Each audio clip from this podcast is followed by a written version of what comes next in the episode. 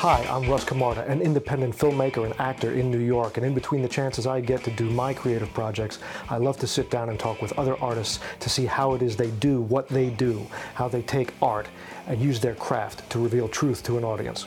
So, in this series of conversations, you'll meet some people you may recognize, some people you won't recognize, but they're all independent artists, and we'll get in depth in a long form conversation to see how it is they do what they do. Welcome to Art Craft Truth. This time on the Art Craft Truth podcast, actor Isiah Whitlock Jr. With an over 30 year career in film, television, and theater, Isiah is a face you'll definitely recognize. Several projects with Spike Lee, including The Five Bloods, 25th Hour, plus his iconic role on HBO's television series The Wire. Isiah is an amazingly talented performer, and I hope you enjoy our conversation. Isiah Whitlock Jr. Hey there. How you doing? Good. Can you can you see and hear me clearly? I can see and hear you clearly. All right, beautiful. That's awesome. Thanks so much for doing this. And you come to me through Roz, right? Which is awesome. Right. Yeah, awesome. So she's, uh, she's been a long time, yeah. great friend and uh, confidant, and uh, uh, you know I've worked with her many times. She's helped me out a lot. So yeah, she's she's awesome. She's she's done a couple of little voiceover things for me, and and uh, just awesome person. Really really cool. Um, all right, so uh, I'm just gonna roll. We'll get started wherever the conversation goes. It goes, and uh, and let's just have fun with it. You know. Okay. All right. So, like I said, so you so you came to me through through Roz. Where did you Where did you meet her? Where did you guys hook up? You and Rosalyn Coleman.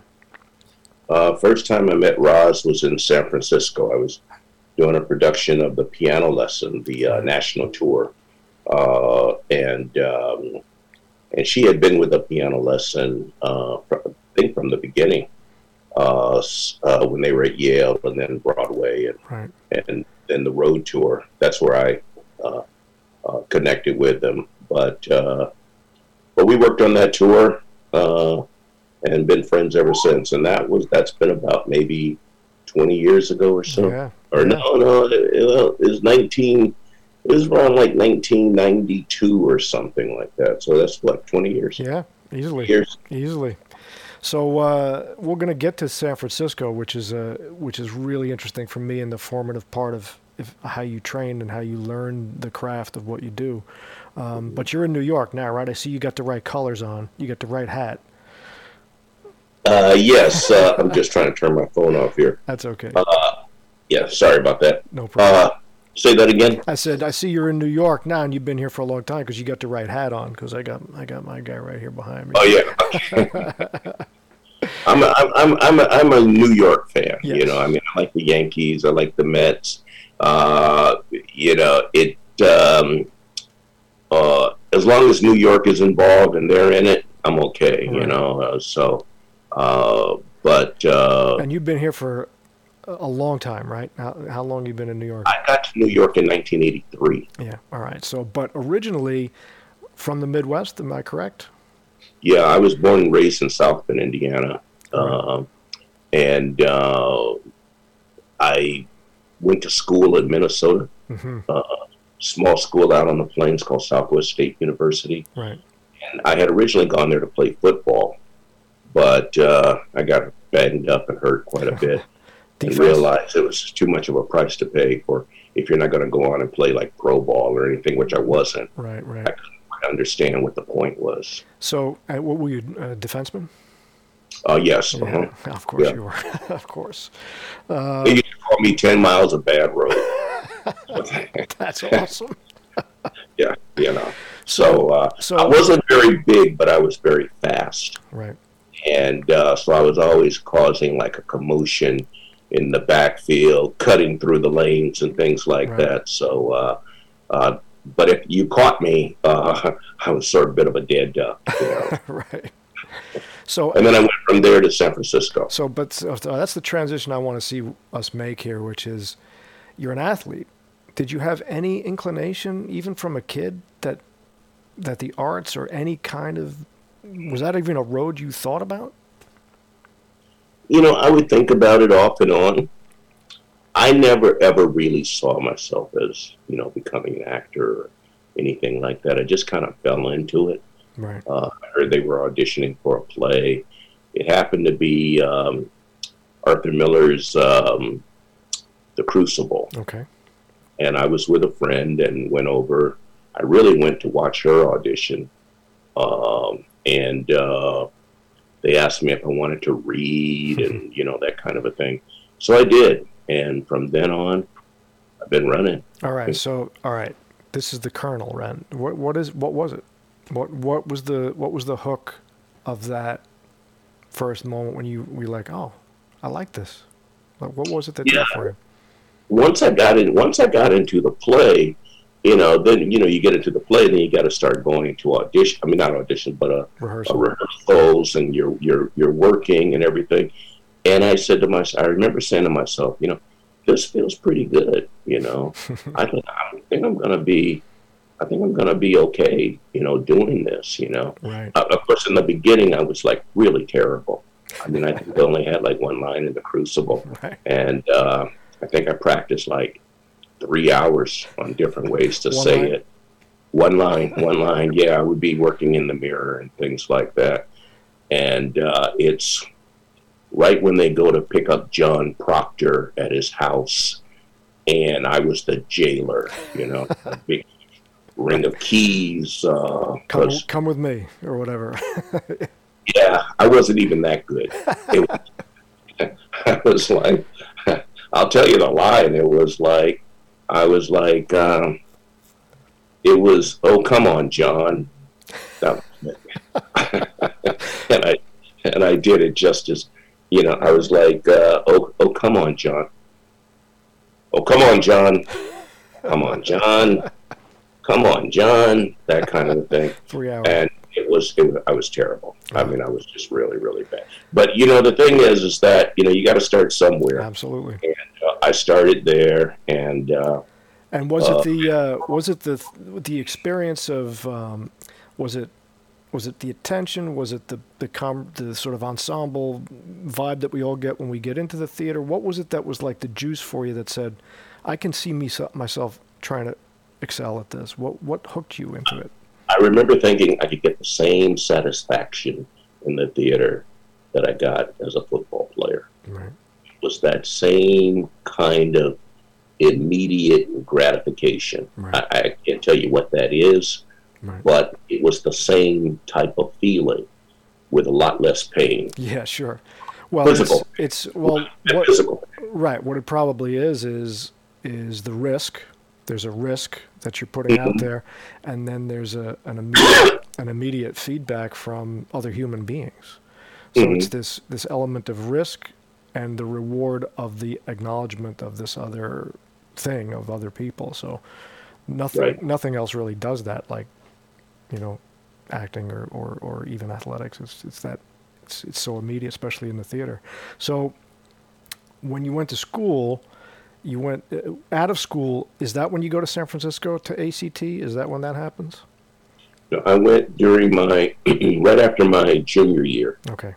They had like a summer training pro- uh, program, and I went to San Francisco and uh, that summer, and that really kind of, as far as I'm concerned, changed my life. Right. Uh, where I really acting took on a whole different meaning. It took on a whole different thing. I saw, you know, a variation of styles and Right. teachers and Well, let's let's talk about that. This is the American Conservatory Theater American Conservatory Theater. in uh, in Yes. San Francisco, and this is we're talking like the late mid seventies. 75. 75. 1975. So this is where. We, yeah, exactly, baby. That's it. you know, I, I got it. You know, it was the ex- it was the it was it was it was eye opening. Yeah. Uh, it was it was culture shock. By the time I got to New York, nothing could faze me after the summer of '75 in San Francisco. yeah, that's that's a time to be in San Francisco. Uh, in the- Yes, it, it was. So um, so let's let's dive into this. So you talked about the different styles and stuff. So this is an ensemble, you know, crew. This is like you know thirty or forty actors or whatever, and right? Isn't isn't that how that whole system worked? It's a sort of an ensemble team. And Well, the the the summer training congress. okay, A bunch of teachers who uh, were from the company mm. from the American Conservatory Theater Company, and they taught in the summer. Okay. And I was fortunate to have a very, very good teacher by a gentleman by a late name, uh, uh, uh, Sydney Walker, who really kind of took me under his wing and really kind of gave me a hint of the professionalism mm. as an actor. Uh, and uh, and that summer they wanted me to stay mm. and join the regular uh, uh, program, right. uh, acting program. But I had promised my dad that I would go to college, I would graduate. Couldn't, you know, not do that. Right. I mean, he would have understood, but it was still like a personal sure. thing for me, you know, just how proud he was and everything. So I went back. I finished uh, college, and uh, and then that next summer I went to I went to San Francisco. What did uh, what did Dad think about that when you when you finished college and then you were going to go become an actor? What was the what was the thought process? How do you feel about that? Uh, he was fine, you know. I mean, to, to to make a long story short, you know, the fact that I had just gone to college was huge. Right. And uh, you know, it was sort of growing up. It was like as long as you stayed out of jail and got a job, you know, your life was fine. That's just the way it was. Right. So when I was going to college, uh, you know, that was that was a beautiful thing. You know, yeah. Um, I worked in my dad's iron mill one mm. summer where he worked, and uh, he had been working there for like 25 years. I lasted two days, you know. So, yeah. he told me, he said, you know, I never knew why you wanted to work here. You know, I mean, it was like hell on earth. Yeah. And uh, say, go back to school, get an education, and then just do whatever you wanted to do. Well, that's so that's that's cool that's everything, man. The support that, that you get uh, is is everything. You know, I had a. Um, my dad died when I was young, so it was just me and my mom. So for me, I had two older brothers who didn't finish high school. They went on to do really great things anyway. But for me, it was like just do that just finish high school. just do that, and then whatever you want is fine. So I, I totally, totally get that. It's like I made a promise, I'm going to keep it. Um, the biggest thing was my dad took a bus. Yeah. From South Bend, Indiana to uh, San Francisco because I, by that time I had gotten into the company at ACT. Right. He went to see. He came. He took a bus to see me in a play uh, the little foxes. and uh, he came with my brother. Wow. And he said, Wake me up when Isiah comes on. That's great. And he, and he went to sleep. Um, and but I would go on stage, my brother would nudge him, and my dad would wake up and act like he had been there the oh, whole time. That's awesome. Uh, and uh, uh, that was all he wanted to do. Right. You know, he just wanted to see me on stage right. doing what I do. He was so impressed. That's great. But as far as the play, eh, yeah, you know. whatever. As long as he's doing his thing. So, yeah. all right. So let's yeah. get into the some of the early craft. I mean, you said this one teacher took you under his wing. What are some of those early lessons? Were they were they approaching you with particular sort of schools of thought on acting? Was it you know, uh, sort of classical training or method training? Like, did they approach with a certain head, or did you just kind of get basic, you know, objective scene study type things? Like, what were you learning early? That summer, that summer, uh, it was just basic stuff. You right. know, they they didn't really hit you with any styles or anything. They, I mean, they sort of wanted to see what you were all about. Right. You know, they were looking for the people who could just come in and just kind of express themselves in a very, very honest way. Once I went to school there, yeah, that's when it got a little more serious and sure. down, and then then you started talking about objectives and actions and things of that mm-hmm. nature, uh, and that was more of a universal approach. Okay, so it wasn't um, they weren't kind of steering you uh, some Meisner direction or no. yeah, it was just no. sort of okay. No, right. no. I mean, you know, and not to nothing against those, you know, different styles and programs, but from what I recall, uh, it was, you know, playing objectives, given circumstances, things of that nature.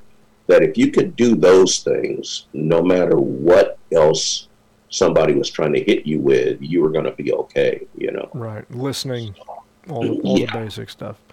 Um, yeah. So, so what were some of the things you got to do early on? I mean, were there? I mean, I'm sure in a, in a situation like that, you're you're doing everything. You're basically doing whatever parts are kind of assigned to you at that point in an ensemble. But what kind of stuff did you get to do? In, uh, in ACT in, in, the early when you were first working in, there. In the training program, yeah, or, or in the company. Once you get into the company, once once you're out there and you're working as an actor in the company. Once I got into the company, uh, was I was doing a little bit of everything. You know, you were doing Shakespeare, Chekhov, uh, because uh, at the time uh, the American Conservatory Theater was run by uh, William Ball, uh, Bill Ball, and uh, so he was very big on doing a lot of the classics, mm. um, a lot of the um, early modern plays. Sure. Uh, I mean, he would sort of mix it up. I mean, there would be new plays and things like that. So you got a little bit of a taste of everything. Right. Uh, but um, as far as what I was doing uh, was limited. Sure. Uh, because uh, you know, at that time there was not very much out there for an African American actor. Right, and they uh, weren't doing they weren't doing sort of non traditional casting kind of stuff. That yeah, okay. Not really. Yeah. Not really. I mean, every now and then something would maybe creep up, but um, but when I got the shot, you know, I mean, like in the Little Foxes, uh, I think I played Cal in the Little Foxes, okay. black, uh, and there was there was me and another woman. We were the only African Americans in the company wow. at the time. Okay. So pretty much had that covered. right. Uh, anything, if anything came up. I mean, you know, they did like a production of Christmas Carol. Mm. They, you know, uh, loosen things up a sure. little bit. But who's going to complain? You know, it's Christmas. uh, but um, but there was just not that much out there. Right. But that being said, I was just very happy and very fortunate to be working. How many and, things a year would you do? How many plays or productions would you end up you, were you working a lot? Was it a lot of work? Yeah, I was doing about maybe seven or eight shows wow. a year. That's awesome. I mean, you know, uh, and then you you also had the advantage of doing stuff where it didn't really matter, you know, as to right. you were, you know. Um, so, and that was a lot of fun because sometimes those characters would be so well written and you could, you know, right. do creepy stuff, you know. But uh, was uh, was there that, that was there particular stuff that you were there particular characters you liked or you know wanted to dig into? Like, did you find yourself, you know, uh, really leaning into dramatic characters or comedic characters? Like, what what was turning you on as an actor? Like, what did you want to do, and what did what would what did you get to do that you really enjoyed doing as an actor? it didn't really, to me, it really didn't matter. Okay. You know, as long as I was doing something, and I and I only say that because I think it speaks volumes for what I do today when I'm playing different characters right. and stuff. That was kind of like my thing, you know, like. Okay. You know, you want to be able to make these types of transitions, and that I learned early on. That's what I did. Uh, but uh, uh, I seemed to every time they would do something where the character was, you know, modern, like in the last, you know, like a, a modern play or mm-hmm. something, or just written or something like that. That's when it seemed like I had a chance to shine the most. Okay. And it was just that was just my nature. Right. And you were there for how many years at the at ACT? was at ACT for about maybe four or five years, somewhere around there. All right. So if you look back at you look back at that particular section of time in your life, which was a real formative time as an artist, what was the what's the high what's the triumph moment for you? What's the highlight where you're like, that I remember that moment on that stage in that role when this happened. You know, was there a moment you look back on, or is it just sort of a general great time yeah, it was a, it was sort of a general great time. You know, I didn't have that You know, it wasn't like I did the Great Hamlet or anything like that. You know, I would have liked to have Yeah. tried, you know, but I didn't. Uh, but there were moments, you know, when you would, you know, even in the like the little foxes, you know, you come out and I had this long monologue Mm. and bring the house down every night That's awesome. doing the monologue, and you know, it was a it was a great feeling. Um, I was in um, I was in Lanford Wilson's Fifth of July, Mm. and this was Fifth. Of, he was he had written it.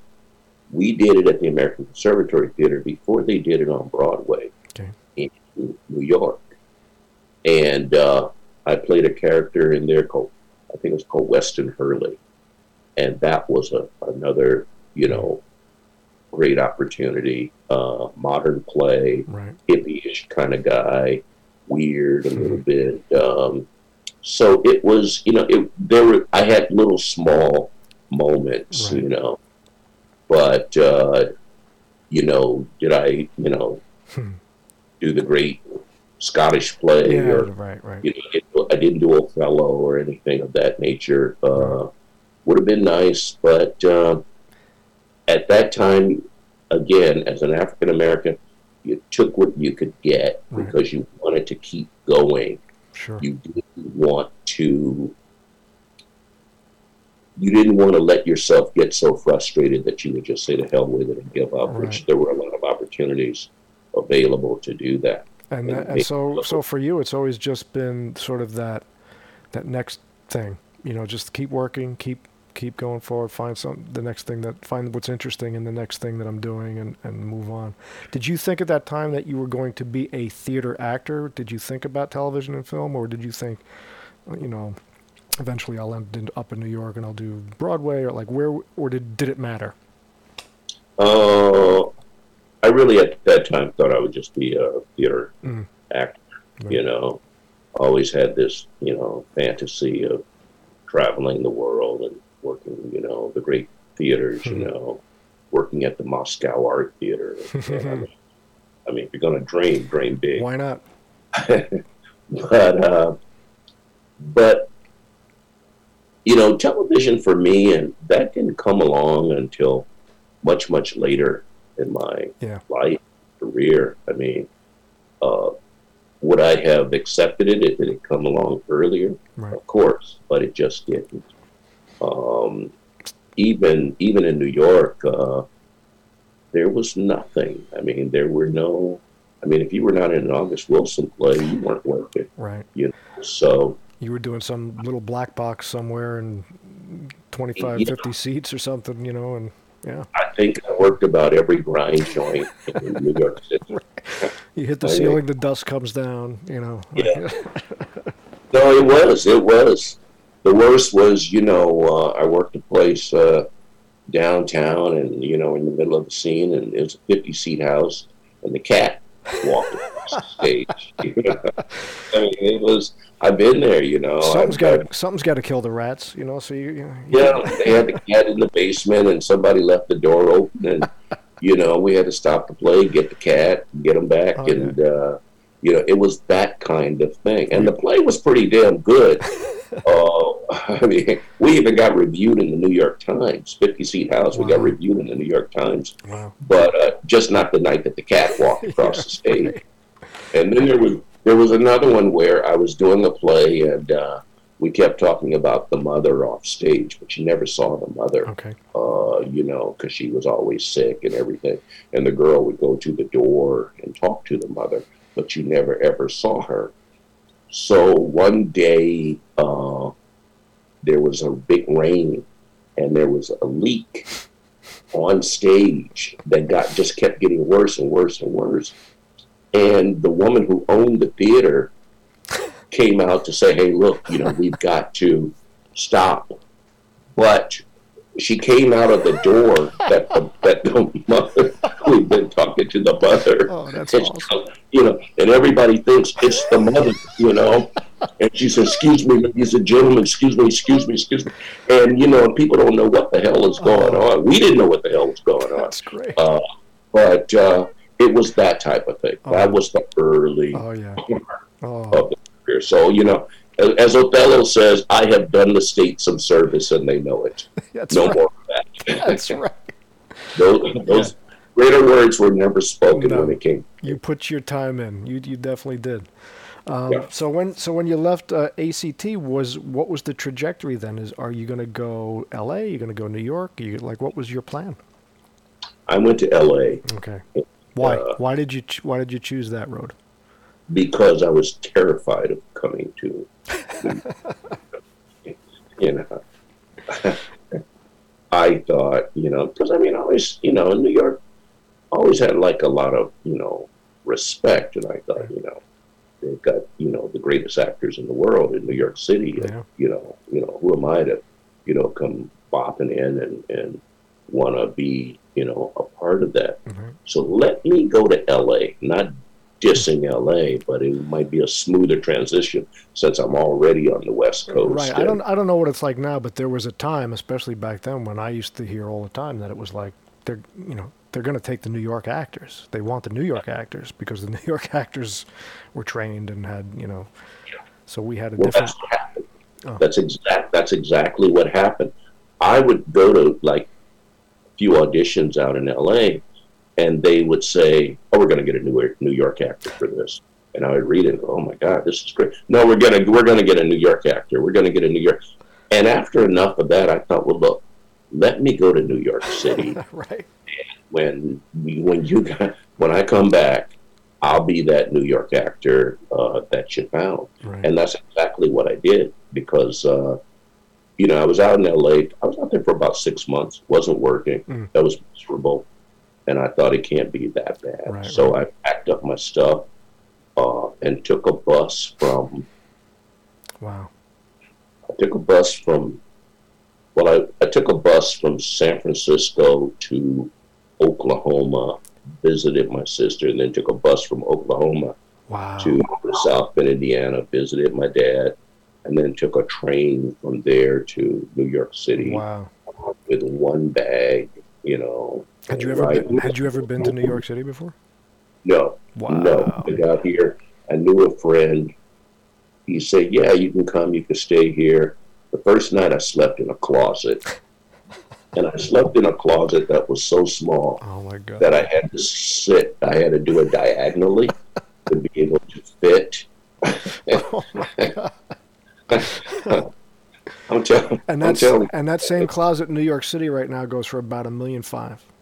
Probably does. Probably does. Second Avenue and Eighth Street. Wow. uh, where you know is where is where it started out you know uh, and uh, and then I realized okay so you know I got to get out of here And Uh, did you know, did you have a road? Did you have were you did you have representation? Did you have a roadmap? Did you know what you wanted to do? Like, how, what was the plan? I didn't do anything Wow, wow. nothing uh, didn't really know anybody or anything like that So it was just sort of picking up backstage and looking for thing, looking for work, or wow, Yeah. wow.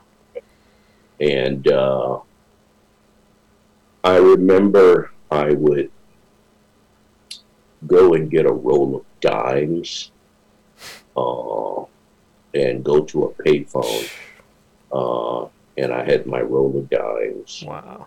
calls, roll of dimes, making calls.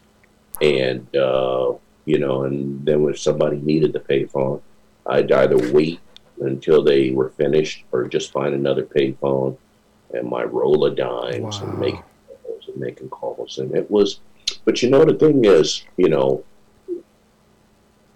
oddly enough, it didn't bother me that much because it was like, I'm doing it. Yeah, I'm an actor. I'm in the, this is what we do That's you right. know, we suffer brilliantly, and we, you know, we go for coffee and sit in coffee shops and watch people, and you know, you, you know, you didn't have cell phones back then, or um, and um, and that's what I did, and just very, very slowly made my way.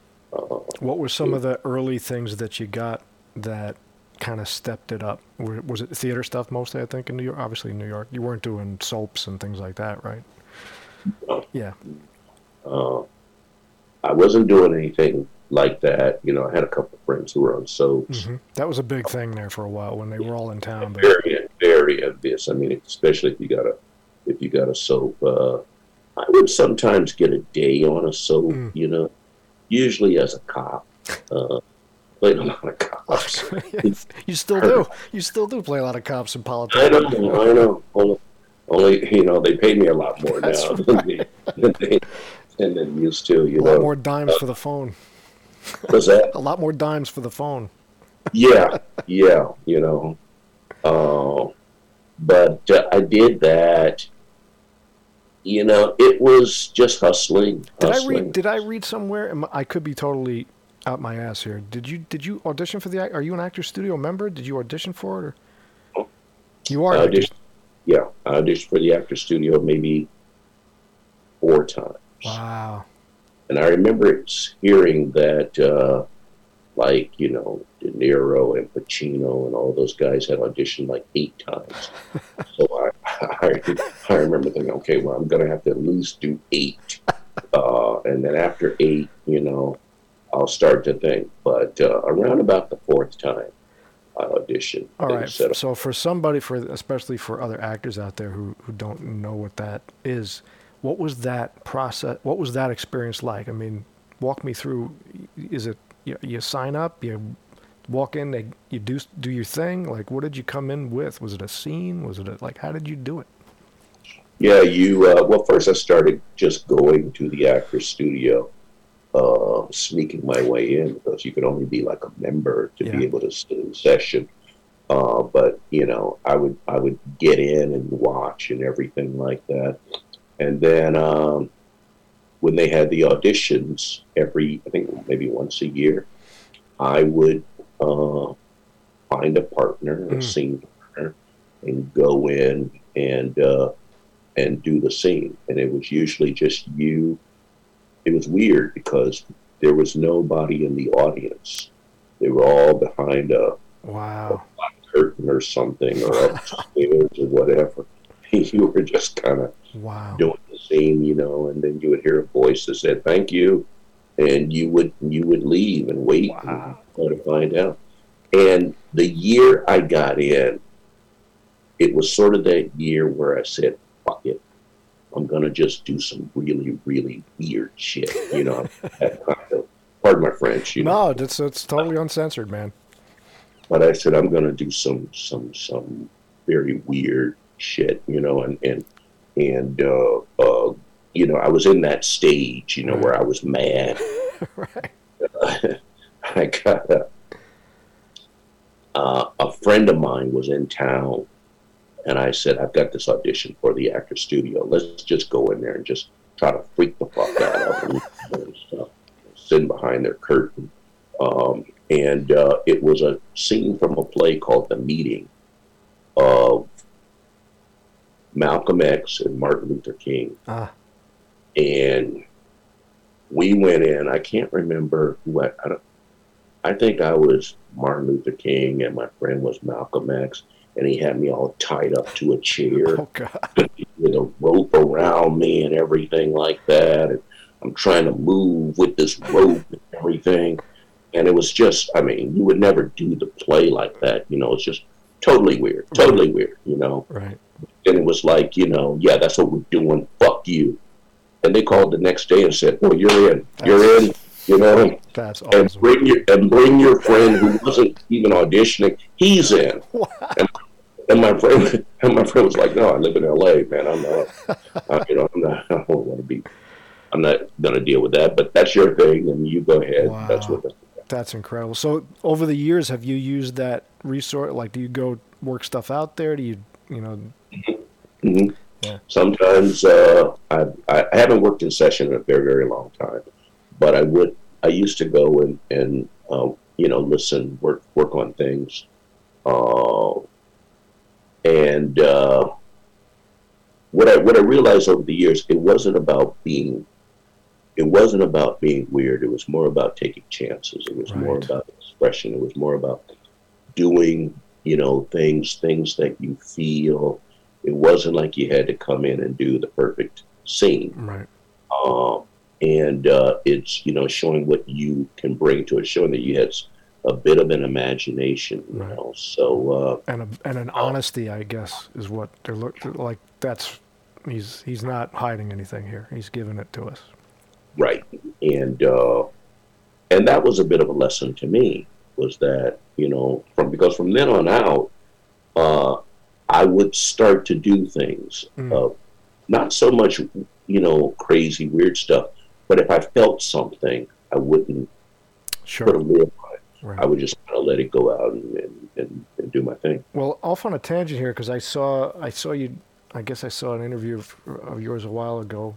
I don't know with who, but you mentioned something about uh, improvisation and how it plays into uh, using it almost as a rehearsal tool right before you get into the text. So, you know, starting right on action on a set or in a rehearsal in the theater where it's you're kind of doing your little as if thing of your own, you know, and then you kind of get the feel of that honesty mm-hmm. and then you dive into the text with that energy. So you mm-hmm. still do that kind of stuff? Is that where you're talking about this sort of improvisational what's bubbling up on this character? I just talk whatever comes out and then then I'll get into the text. Yeah. I mean, it's all got to be it's all got to be connected to right. what you're doing. You know, you you know, so it's got to have there's got to be a little concrete in that way. But if it's connected to what it is you're doing, I found if they say action, if you just for a bit improvise your way into it. Mm you get the other actor's attention. Right. They listen a whole hell of a lot more closely because they've got to know right. when they're going to be ready to rock and roll. Right. So, if anything, you're just going to get their attention. Mm-hmm. And it kind of polarizes everything yeah. and brings something out in them. Right. And it's almost like throughout that the rest of the scene, they don't trust you right. because they don't know when you're going to go off again. Right. So they've got to listen even more intently to make sure that they're not going to be left behind or or, or there's going to be egg egg on their face or right, something like that. I mean, to me, I say that's that's that that's great. That's beautiful because that's all we basically want. That's it. Is that person across from us to to to really like focus right. and listen. And it just to me, it just kind of calms me down. You know, right. it's just kind of you know because we know they say action and you. Yeah. It's almost like the body wants to freeze and it's right. you know, and it's like you either going to have to take a moment or you're just going to have to improvise your way a little bit into it, and then go, and then they can just cut it sure. right where they need to. And let me, uh, b- before we continue on to the parts of your career I want to get to, so let's just take a, just getting a script. When you're getting a piece of work, whether it's a play, and again, these are different mediums, so there's different ways to kind of look at it, and, and especially film, it's you know your schedule is out of continuity all the time so who knows what you're going to be working on when but when you get a, a piece of work to work on what's some of the first things you do with that script and character? What do you? I mean, where do you where do you start? The first thing I do is you know you get it. I try to read it openly. Mm-hmm. I try to read it as if I wasn't going to be in it or be a part of it. Uh, I want it to affect me that way. Mm. Uh, just it's a story. Then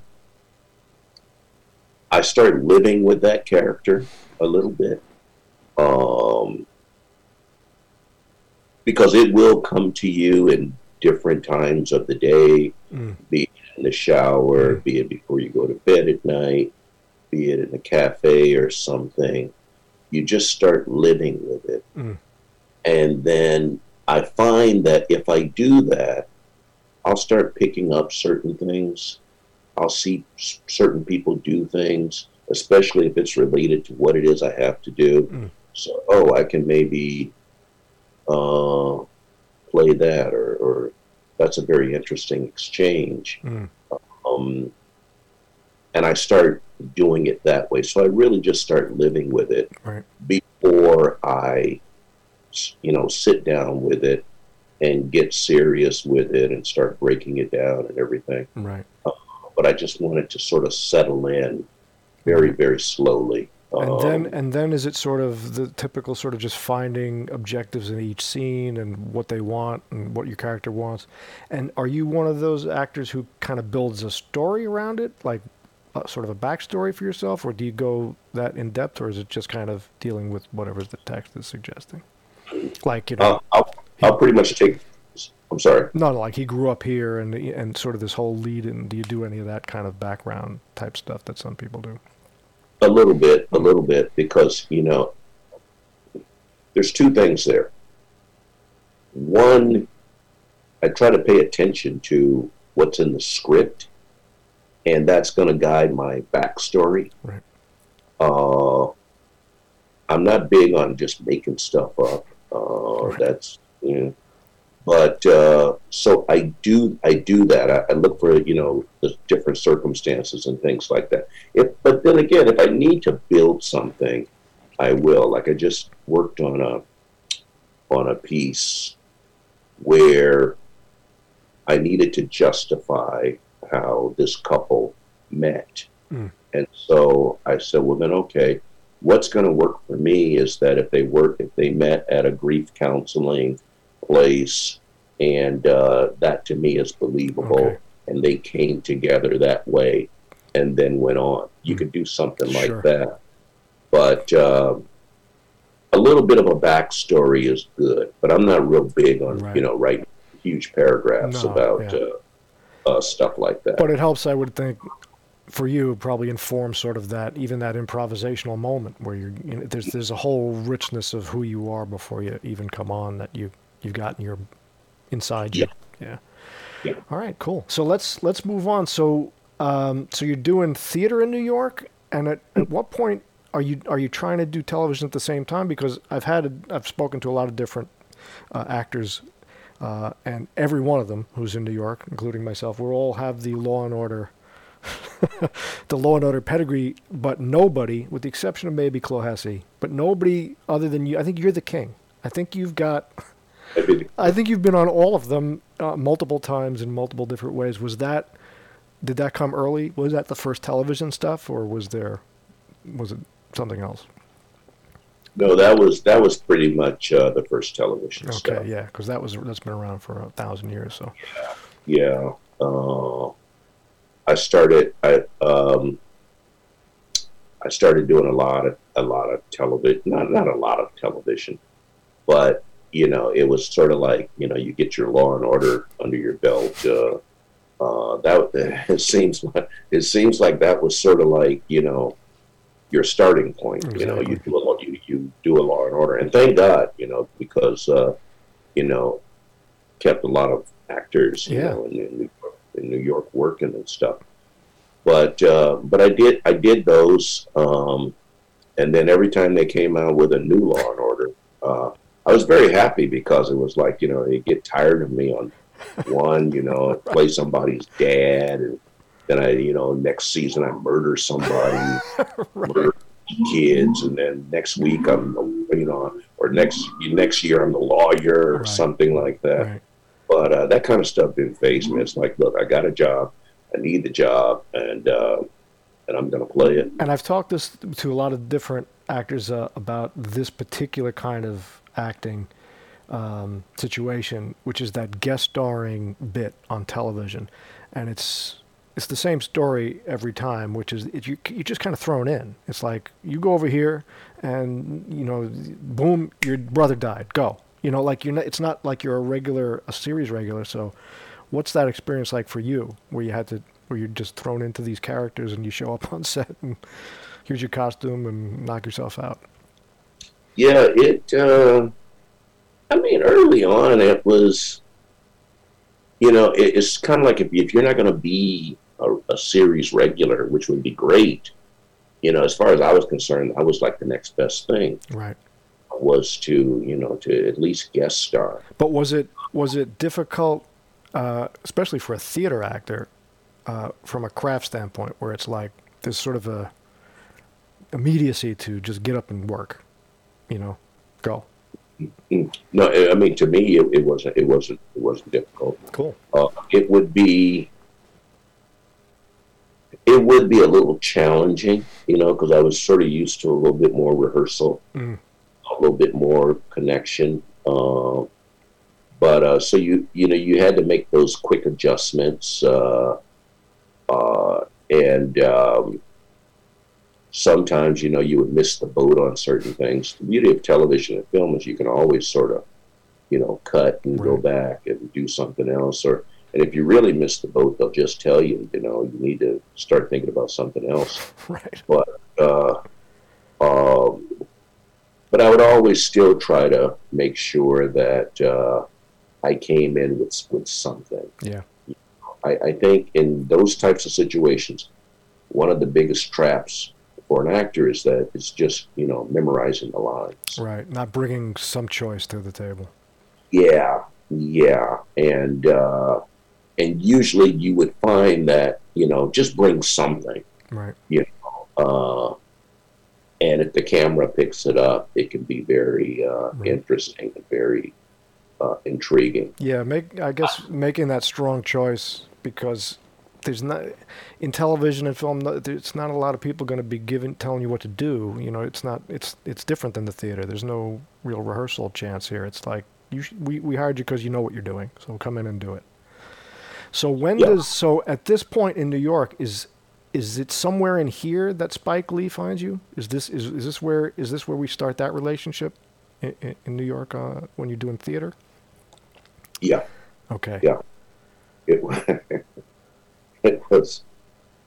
I told you about the cat Yes. walking across Exactly. the cat theater. Um, that uh, I did that play, and they did a. Uh, I think Ben Brantley came and reviewed it. At We got times, yeah. reviewed like about Wow. three times in the New York Times, uh, and it it um, and then it moved uptown Mm. to uh, I forget the the theater, uh, but we were I think it was the city center or somewhere. Anyway, uh, we were playing there, and they did a they did an article on me in the New York Times Wow. about this actor who's just been around. Right. Um, and uh, I think Spike read that article Mm. and came to see the play. Wow. Yeah, Wow. called up. Uh, we were all nervous as shit, you know. Uh, yeah, it was, it was terrifying. Uh, but he came and saw and saw the play, and then he came back stage and congratulated Wow. everybody on it. And then that next week, I think, I got an audition for the 25th Hour, Oh wow. And uh, and he cast me in the 25th Hour. All right. So let me take a little side road here for a second because something caught my attention. So by this is was your dad still alive at this point? No. Ah. So did he ever get to see any of? He didn't get to see the New York Times stuff and all that stuff. Ah. Hmm. No. No.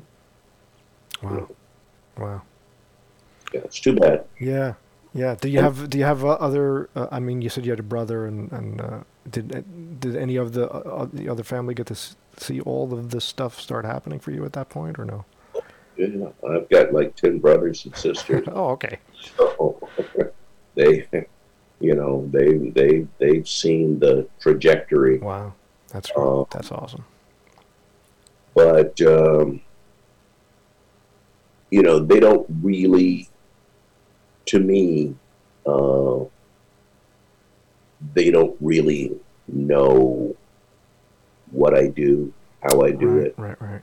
Show up on television, you know, they think that's great, but you know, Yeah, they don't. Uh, they didn't see the roll of dimes at the payphone.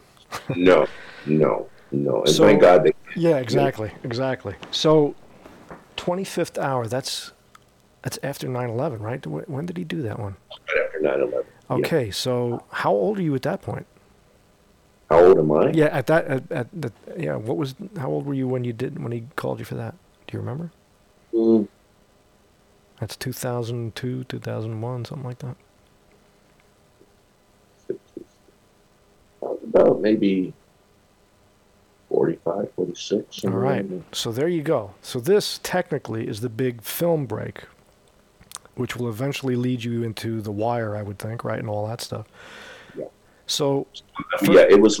I mean, but I had, I had gotten into Goodfellas. That oh, right. That's right. That was the first movie right. that one of the first movies that I did. It was either that or or Gremlins Two as a fireman. Uh, uh, but I try to I try to forget that. we all try to forget Gremlins. We'll just put that in our yeah yeah. No, nothing against Gremlins. Just forget myself in Gremlins. You know, I think I said what. You know. yeah. Oh, Goodfellas, you were the uh, you were the doctor that takes Ray Liotta when he's all coked out, right? That's yeah. that's great. Yeah and uh, uh, so that was like my first film. Sure, but you know, big film. But uh, uh but I would say the twenty fifth hour. Yeah. The, so my my point of that of that of saying that was for people who think you know. Oh, the, he's you know here's the big here's the break. It's like look how look at how long it takes and the work you put in as an actor and the time you put in before these kinds of things can happen. People don't see that, and they should see that. Yeah. You know, that's a lot of dimes. Man. A lot of dimes, and a, and a and a lot of, I think, with the immediacy of the way the world is now, I think a lot of kids are missing that point that you don't just raise your hand and you're an actor. You know. no, you don't. You you really don't. And uh, I tell people all the time, you know, you you have no idea the amount of of hard work, you know, that goes into it that I've done. Yeah. Uh, you know, and it, you know, sometimes it gets to me, you know, people think you just sort of showed up on the scene, you know, and uh, uh, it's like it hasn't been, you know, I mean, I was like close to 50 when, you know, things started to break my way. Right, right. But uh, I always looked at it, I didn't really have much of a choice. I mean, you know, I mean, what else was I going to do, especially at that point? Yeah. You know, you know, I thought, well, this is going to be my life, and I'll just keep working around the city and working around the city. But uh, fortunately, uh, I got that break, and then the wire. So, uh, so let's let's hang on Spike for a bit. Was it? What was the experience like? Did what, did you have an expectation? You know, knowing Spike as a as a from from the outside as we all do, and then what was it like when you got on that set? What kind of the, what was the environment like for you to work? Well, the environment was the the environment was great, and you're right. You have you know you have a certain expectation, but the one thing I, I realized with Spike, he really loves actors, mm. and he really respects what you do, the mm. craft. He assumes that you are going to know what you're doing. Right. Um, so you don't want to disappoint. Because I mean, you know, think about it. You know, a director trusts yeah. you know that you're gonna you're gonna do it. You know, you got to make sure you're gonna bring it. Yeah. That's what I always notice uh, with with with Spike, and um, so I always try to show up prepared, you know, as yeah. much as I possibly can.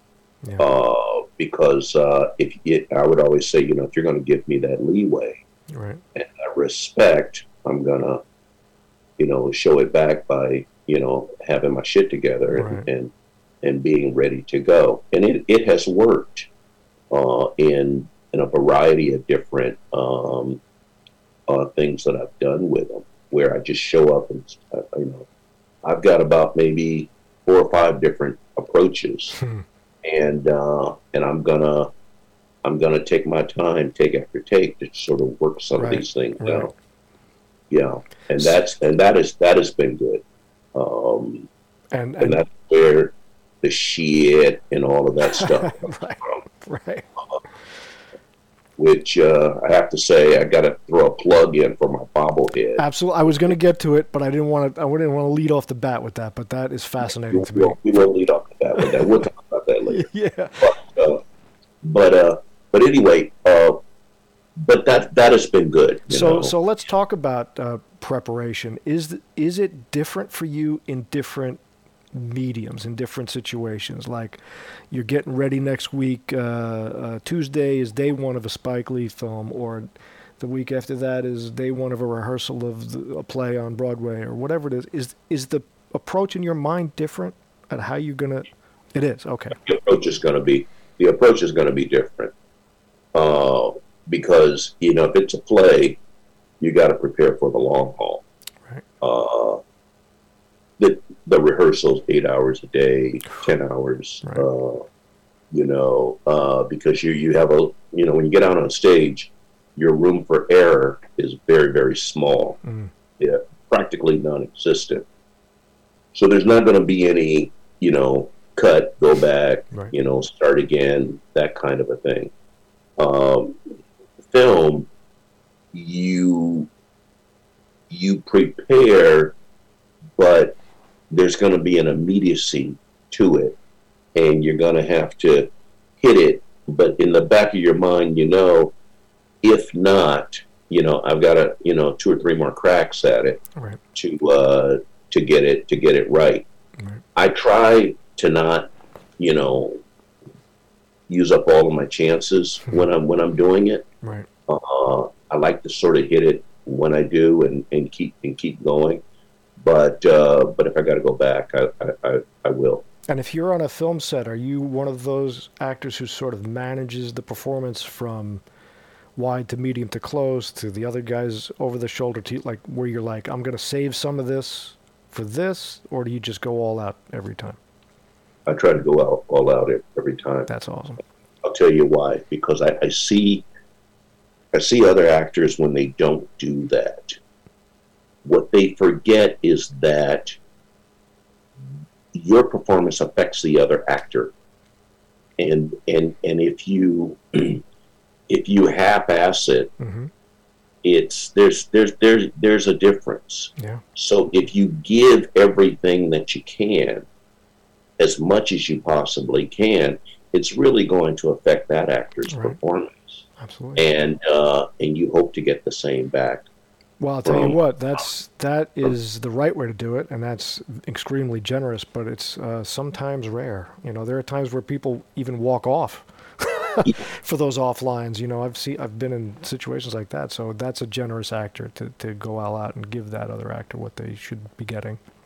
Yeah, you know, uh, they, you know, or they'll put a stand-in in and have somebody read the lines and Oh. stuff like that. Uh, but uh, but I have found if you do it for the other actor, Mm. unless he's like a real asshole, he'll do it. He'll, he'll feel bad because it's like you know you're doing all this, and then he's going to say "fuck you," you know. right, right. So he'll usually stick around if he got it from you. Right. If he didn't get it from you, then he's he's he's he, he's gone. Right, right. So um, Wow. Well, I try to do that, and I can't tell you how many actors have thanked me Mm. for, for yeah, doing that. I can I can totally see why. You yeah, know, it's incredibly generous to do, especially in, in the film and television world. So I promise we're going to get back around to Spike and the Five Bloods and some of the other interesting experience. Well, I'll finish with that. I'm not going to keep you too much longer, but uh, but let's get into the Wire because that's going to lead us into uh, Yeah. the famous catchphrase. But what? How did that? How did they find you? Like, where did that come from? Was that an agent got you a thing, an audition for? Or did they come looking for you? Like, how did you get the Wire? You know, The Wire. Uh, I had auditioned Okay. uh, for it. Uh, I'll never forget. I, I walked into the room, and there were like about thirty guys sitting there. Wow. And, you know, I said, "Oh God, I'm never going to get this part." And uh, I don't think I really auditioned.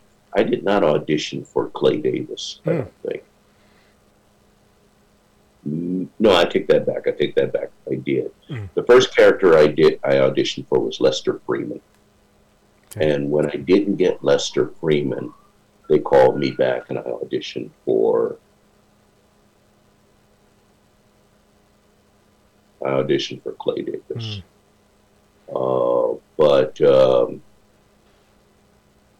but it was weird because I auditioned for Lester Freamon, but Lester Freamon had already been cast. I mean, by the time I auditioned, uh, it was they were off and running. Yeah. They just they just gave gave me a scene. I found out later that they had no storyline or no intention of having Clay Davis. I mean, I was only supposed to be at like a, a party and, and a couple of times, and then that was it. But that says, like that, says that says something about the actor, who, especially if they had you reading anything just to hear you, and it's like, well, we got to find something for this guy. yeah, yeah, and the storyline didn't come until the like the third season. Right. It didn't. That's when they started writing for for me. Uh, and did you know at the time that it was kind of what it was? Because it was, it was huge. You know, it was a kind of a landmark. It was up there with. Sure. Yeah. Did you did you have the sense of what you were in? How big? Oh yeah, yeah, yeah. I mean, I, I knew it was you know it was this great show and everything like that. You know, I can't. You know, this will be the first time you'll ever hear me say this on on national hmm. television or radio or whatever. Or whatever. the internet. yeah, or the internet. My number one thing in the back of my mind was, this is a great show don't fuck it up.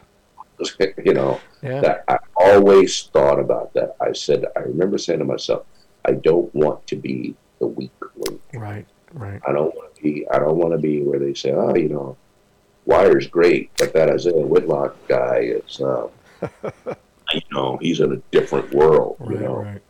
so. But again, that still did not stop me from doing what I do and playing playing my game, you know. And yeah. I remember uh, I was sitting there with Idris Elba, uh, and you know, you know, feeling very intimidated. You know, this is Stringer Bell, and I've got to be running a scam on Stringer Bell, so I gotta, I gotta, I gotta be, I gotta move things along and and and and do these things, you know. So it was once I got used to it I was okay with it, and I was like, okay, you know, I think I found my groove. I think I hit my groove, and I'm just going to ride this and keep playing it and keep playing right. it. It's like uh, it's like taking those first few hits at inside linebacker. You know, you get, you get the first hit, you're in the game. yeah, yeah. Well, the it first, was first punch in the know, ring. You know, first shot in the nose in the ring. You're in. You're in the game now. Yeah. And that's and that's the way. I, I mean, it, it, it's interesting you say that because that's the way I am. I'm always terrified until I get out on stage. Yeah. Once I get out on stage, I know the only way to get off stage is. That's right. Uh, but um, but I'm always terrified until I put that costume on right. and get out there. You know, uh, I remember when we were on the road doing the piano lesson. Mm. I was always tired. There were days when I didn't want to perform and uh, but you know, once you get to the theater and you put that costume on, right? I don't know what happens. It's like I, uh, I totally. I'm I'm on a tiny tiny level compared to you know your career. Obviously, I'm a nobody, but the the, the times that I've you know produced films and set, it's like the setup. The it's like I gotta pack the shit and get the equipment and and you know, it's dread. It's just dread. And then once you're rolling, you're like, okay, Okay. Yeah. Uh, yeah. Can we just get to this part where I'm just rolling? Yeah. Yeah. Once they say places and you, you know, you, you yeah. cut down those steps and into the backstage and, you know, you see and, and you're off and rolling. And, uh, yeah. uh, and I gotta say, it feels good. It feels good, you know. And thank God you, you feel that way, get that yes. sort of transformation because it's, uh, you know, it could be deadly if you didn't. Mm-hmm. But uh, but that's that's that's the way I get. That's and, the uh, that's the juice that that communication between audience and, and artist. All right, so the wire is that is that where we get how many E's are in shit? What about nine? There's got to be like nine, I think E's in that. Is that where that came from? Yeah, nine E's. Uh, nine E's. I make that up. It's awesome. It's so great. I, I saw so many, you know, fucked up spellings on on, online. I thought, okay, you know, I gotta if we got, if we're gonna do this and we're gonna live with this, right? I gotta start setting some ground. You gotta get the official spelling. Shit, boy. Shit, partner. For all that profile, shit. Reese Doby? For governor of my state? Shit. Yeah. So, so is that is that where it came from? Was it that character, or was it before that? No, no. It was uh, it was in uh, the 25th oh, hour. 25th hour, okay. All of that came, all of that came with uh, with Spike, working, working with Spike. and uh, we had, I think I did it at the audition, and uh, okay. for the 25th hour, and then when we got to, uh, uh, when we got into production, you know, I remember uh, pulling the uh, the drugs out of the couch, and I said, uh, I said something else. I had another thing lined up, you know, because like I said, I always got stuff lined up, ready to go. And Spike said, um, he said, I think you should uh, use that you, you use that thing you do right here. I said, no, I was going to use that later. I got I got another uh, little thing I'm going to do. Uh, he said, let me hear it. I did it. He said, nah, I think you, I think you need to do that here, and then you can also do it later. So I said, shit, when I pulled, pulled the bricks of cocaine out of the Yeah. couch. Shit. Mr. Brogan, I do believe you're fucked. and then I say it later when I'm uh, with Ed Norton. I- Right. you know, shit. Right. That's where that came from. When I got onto the wire, they started writing it in. No shit. Yeah, they started. They started. Wow. wri- They started. They started writing it in, and and it's interesting because that is not something I came up with. I mean, and I think most African Americans would tell you, you know, that's just a thing you Yeah. heard all the time.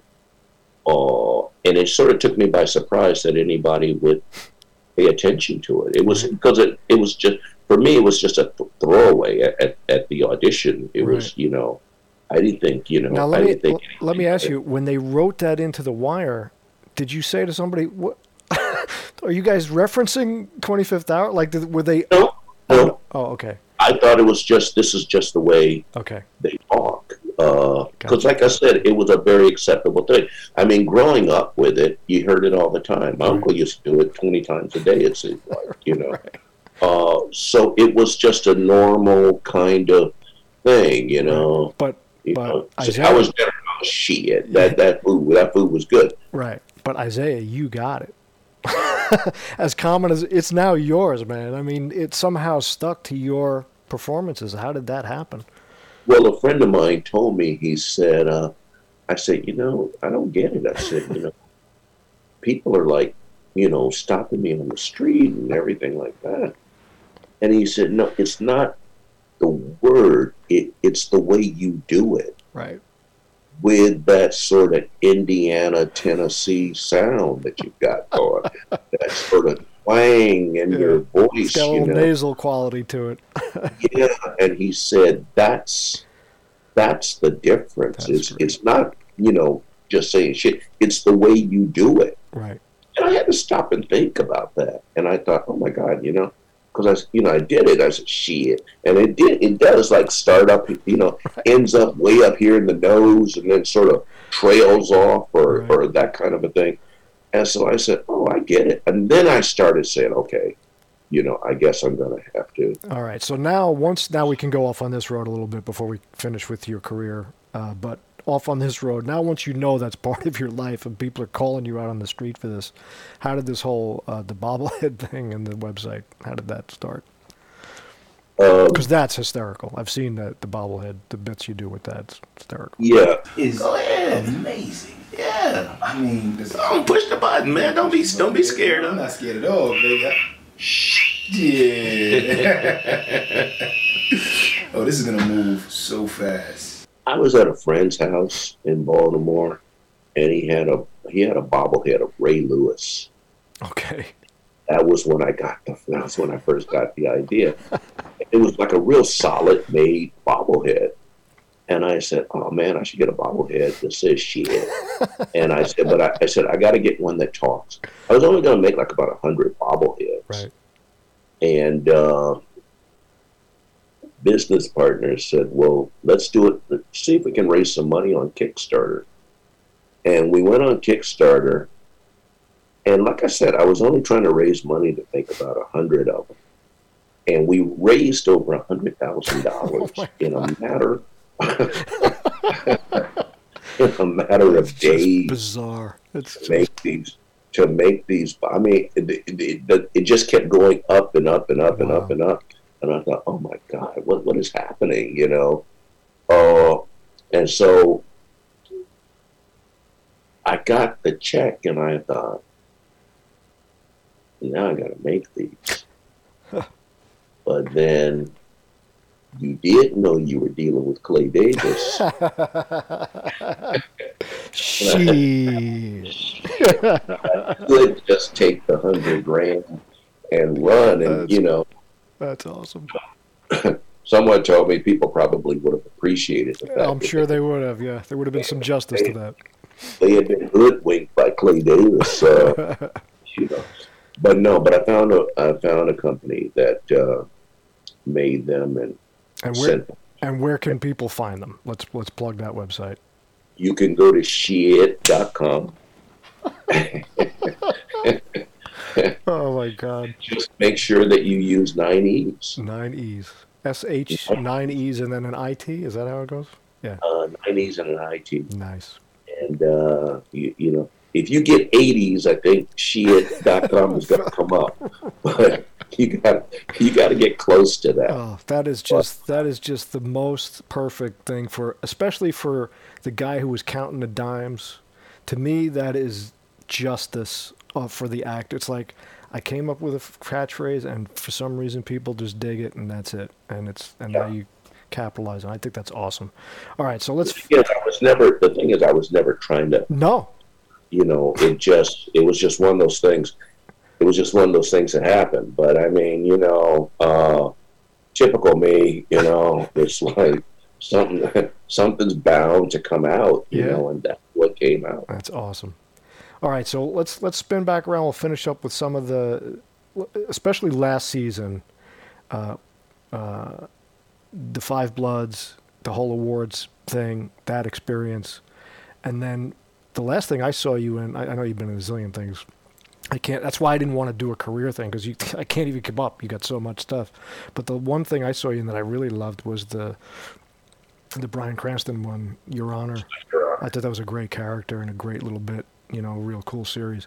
So let's go with the Five Bloods. What was what was that Spike experience like? I mean, that's taken you to Vietnam and Thailand and where I mean, that's crazy. What did you know what you were in for with that and uh, and how did that whole thing play out? I did. I didn't know what I really didn't know what I was in for. I mean, I knew that you know we were going to. You know, it sounded really cool going to Thailand Yeah. to Vietnam, shoot this movie. You know, after about a couple of weeks of being out in the jungle, um, it was it was like wow. You know, uh, uh, I'm old. Is Yeah. what is, is what it is what it told me. yeah. Uh, it, it, that being said, it was an amazing experience. I mean, almost life changing in, a- in a way Hmm. because there were so many things happening. Uh, you know, having to deal with. You know, you, you're you're in the jungle. You're trying to act. You're dealing with these elements and things like that. I- Are you acting? Yes, but it was like the the conditions were guiding Mm. and making you feel that feeling Right. of what say a soldier probably felt Wow. While he was there. I mean, I can't say, you know, it was the same. Uh, it was probably ten times worse, but it was, uh, you know, just a glimpse of it. Really, uh, you know, the sweating, the Mm. mosquitoes, the flies, Right. the, you know, and there was no way of getting around it. Uh, you had to really. Now, let me ask you this question: As an actor in that s- in that space, are you going in sort of with your typical? You, you got a scene to do that day. You have an intention for your character, blah blah blah, and then the truth of the environment sort of creeps in. Does it? Did you just give in to like whatever's going to come out here comes out, or did you kind of stick with what you had sort of wanted to achieve? Like, how did that mix happen? Because that's an intense environment. But you could go in with all of that, you know, you know, and you could still do all of that. Right. but the environment and everything happening around you came in and put like this other layer on top of it Mm. and sort of guided some of those things, made some of those things a whole hell of a lot more intense, you Mhm. know. It was like I remember there was one scene where, you know, we're standing around and we're arguing uh, in the film, and uh, and I, you know, I would get so frustrated. But when we got to that point, I was I was like even more frustrated Sure. because yeah, I'm frustrated, but god damn it, you know, I'm out here and it's hot, and you know, you want to go off and you do that, and you want to do this, and you know, it was like, it was almost, you know, you want to say, look, I've had it, you know, I can't, you know, um, it just, it it just put a whole layer on, Wow. you know, Wow. And yet, you know, and the thing is, you're telling this amazing story about, you know, African Americans and, eh, you know, in the Vietnam War and uh, the, the disparity. And, and so you've got all of that working. Uh, it was, you sort of left it all out there Yeah. in the jungle. Wow. Uh, and uh, and so when you look back on it, you say, well, yeah, I did it. I did it. We did it. Uh, uh, you know, we made a great movie and and and uh, worked hard. You know, but there was no way of getting around it. Right. You know, there was no there was no slinking off to the trailer or anything Right. like that. Yeah. Right. You know, Is there You just- something? Is there something as an actor you can take from an experience like that to the next piece that maybe doesn't have that? Like the next time you go and that environment isn't as oppressive and isn't as in, influential in the performance, but you remember what that was like. Can you Mhm. sort of pull for like? Does it? Is it a lesson learned? Like do you, do you Mhm. take? what it is is you begin to realize that every film has that. Mm. You just got to Right. connect with it. Right. You know, it may not be as intense as that, Right. uh, but you you can't take it for for granted. You know, you've got to uh, you've got you've got to recognize it and still let it Right. affect you, uh, and because it has a, it becomes another character, and, Yeah. and it, it, it you gotta, you you you've gotta give into it and and, Yeah. and let it let and let it happen. You know, Yeah, there Right. there you didn't have a choice. itself upon you. The other is uh, is there. You've just got to open yourself up to it. Yeah, I was always taught the truth is all around you, man, and it's that's uh, you know whether it's the audience that's sitting there, the energy that's coming to you, or whether it's you know the temperature on a set or the whatever it is is it's you can't ignore the truth. Truth is going to find you one way or the other. So the the more you embrace that into what it is you're doing, the more honest the performance is going to come out anyway. So if you're in Vietnam, you have no choice. it's going to find you. This guy's gonna find you. And you had a great ensemble. ca- I mean, those guys are all amazing. You, you've had really the chance to work with just amazing people too throughout your career. I think that's got to be really a fantastic thing to do. Um, and what was the whole? Was that your first experience? Because you did, you did Black Klansman as well too, right? Yeah. So what was the experience of when award season for something like this comes along as an actor? Are you thinking uh, along those lines that you know, hey, they're gonna because that was a that was a big season for that picture, you know, and, and the whole Netflix thing. Did you think about that? Um, you know, you sort of hope, you know, that it's gonna, you know, pick up something. You know, um, you're always a little disappointed when you know it doesn't. Right. Um, I, I did sort of find you can't let yourself get too wrapped up in it. Right, you right. know, uh, if you, if they like you, they like you. If they Yeah. don't, don't. Uh, And those those all had such Academy buzz around them. That's why I brought it up. I wonder if if the environment of you guys, if like you guys were aware of that outside of it, like oh this this is getting some eyes on it right now, you know. mm-hmm. Yeah. mhm. Okay. and there was uh you know you know you know people would talk you know but um I, my feeling is a little different today than uh it probably would have been, say, maybe 20 years ago, you know. How so? Um, I'm just kind of like, I don't know if it's just because I'm just sort of been there, done that, tired of it, you know. Right. Uh, and it's kind of a good feeling hmm where you you're not guided by, you know, what people say or think or, or do. If you know, if you like it, great. If you don't, then you don't. You know, I always, I always say nobody knows the amount of work and time you put in to just do what little bit you did.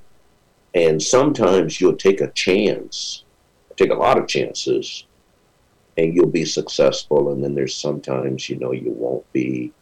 Uh, it doesn't mean anything. It just means, you know, that didn't work. So, Right. or people didn't like that, you know, so you just go off and do something else. If it was all, if it, if it was going to be like the only film I ever would do, Right. be a little bit more upset. But the fact that I'm going to get another shot, Yeah. well, then you know, it's like it's just one game, you know, Yeah.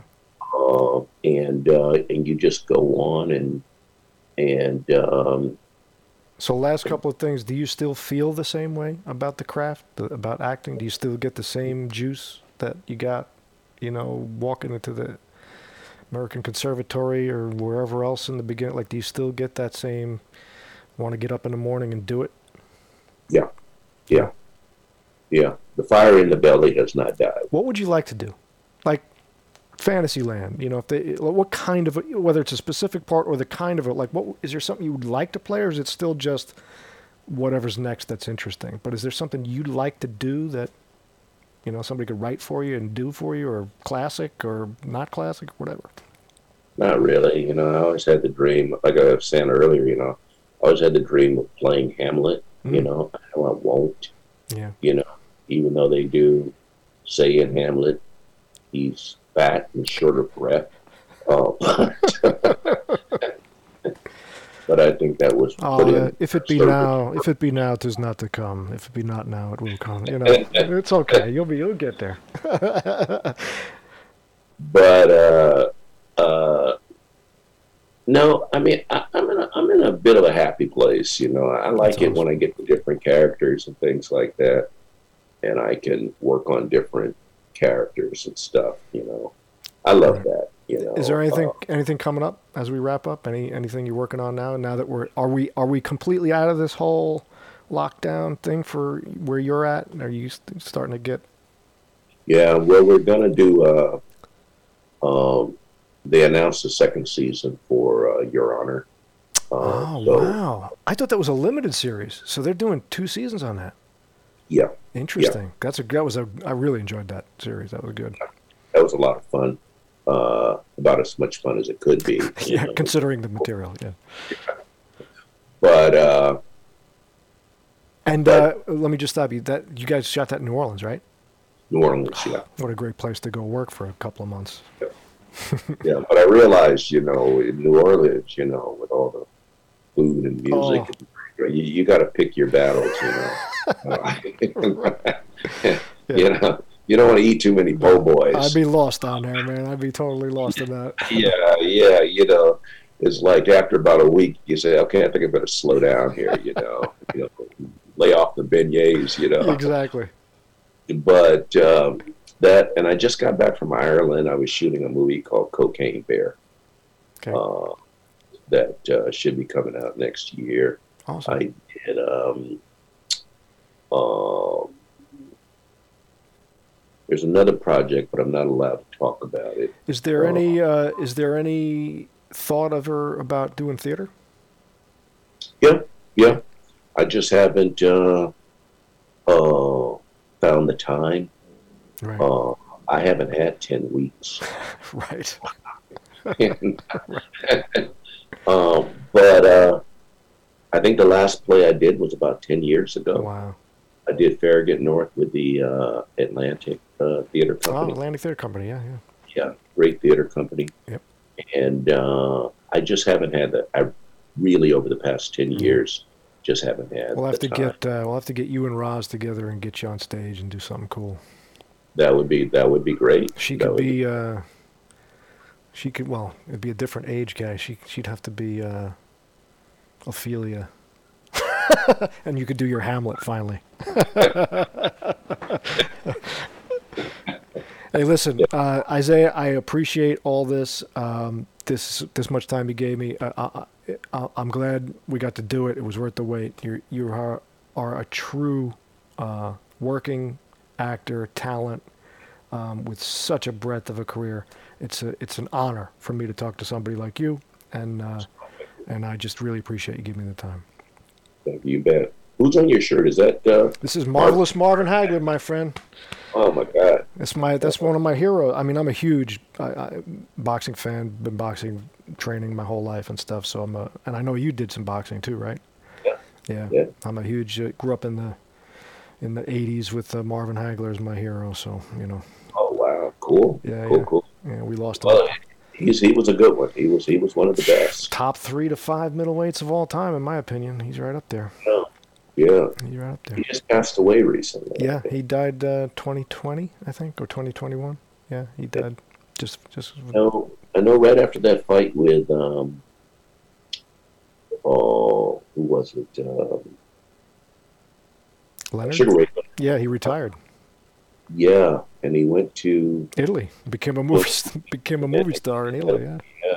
yeah Yeah, he was. Uh, I mean, what was great about him was uh, that showed you who he was because he worked so hard. He was the Isiah Whitlock of boxing. I mean, he he worked so hard, and the guys like Leonard, amazing talent as Sugar Ray Leonard was, was the golden boy. He was the Olympic champion, and he got all the endorsements. and And Marvin always got that second tier. You know, he never quite got the respect, and he chased Leonard his whole career, and Leonard dodged and dipped, and then finally when he when he did lose, which I still to this day don't think he lost that fight. I don't think he lost. I think fight. Marvin won that fight.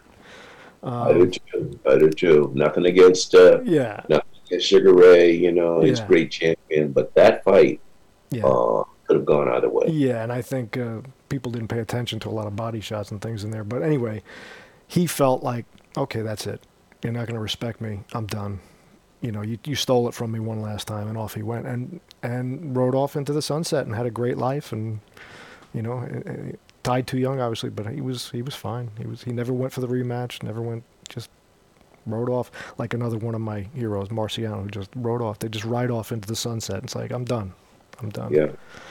I still think the fight with the hitman Tommy Hearns was the greatest fight I ever saw. Oh yeah, Yeah, three rounds and no fooling. unbelievable. Two guys at the peak of their ability saying, "Fuck it, we're just gonna go for it."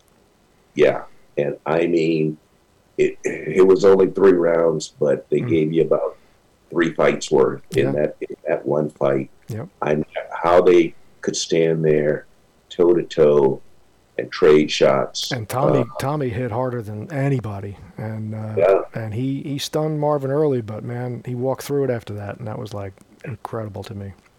Marvin had to cut over his eye, and oh my God, it was. I saw that at the Beacon Theater when you uh, Yeah. had to. I saw it. I saw it at the Nassau Coliseum. so yeah, you had to go per- for pay per view. You had to go to an actual venue to go see it. Yeah, Yeah, that was a great night. Yeah, yeah. And I actually met I met Marvin up at the Boxing Hall of Fame uh, not too long ago, maybe ten years ago. He's a, he was a cool guy, really sweet guy. Yeah, yeah, yeah. Yeah. So, Well, thanks, yeah. man. I, I, I really appreciate this, and uh, um, we'll we'll cut the program here. That's the end of the program. But I'll just like say to you personally, thanks so much, and uh, I appreciate Roz for introducing us. All right, man. Thanks so much.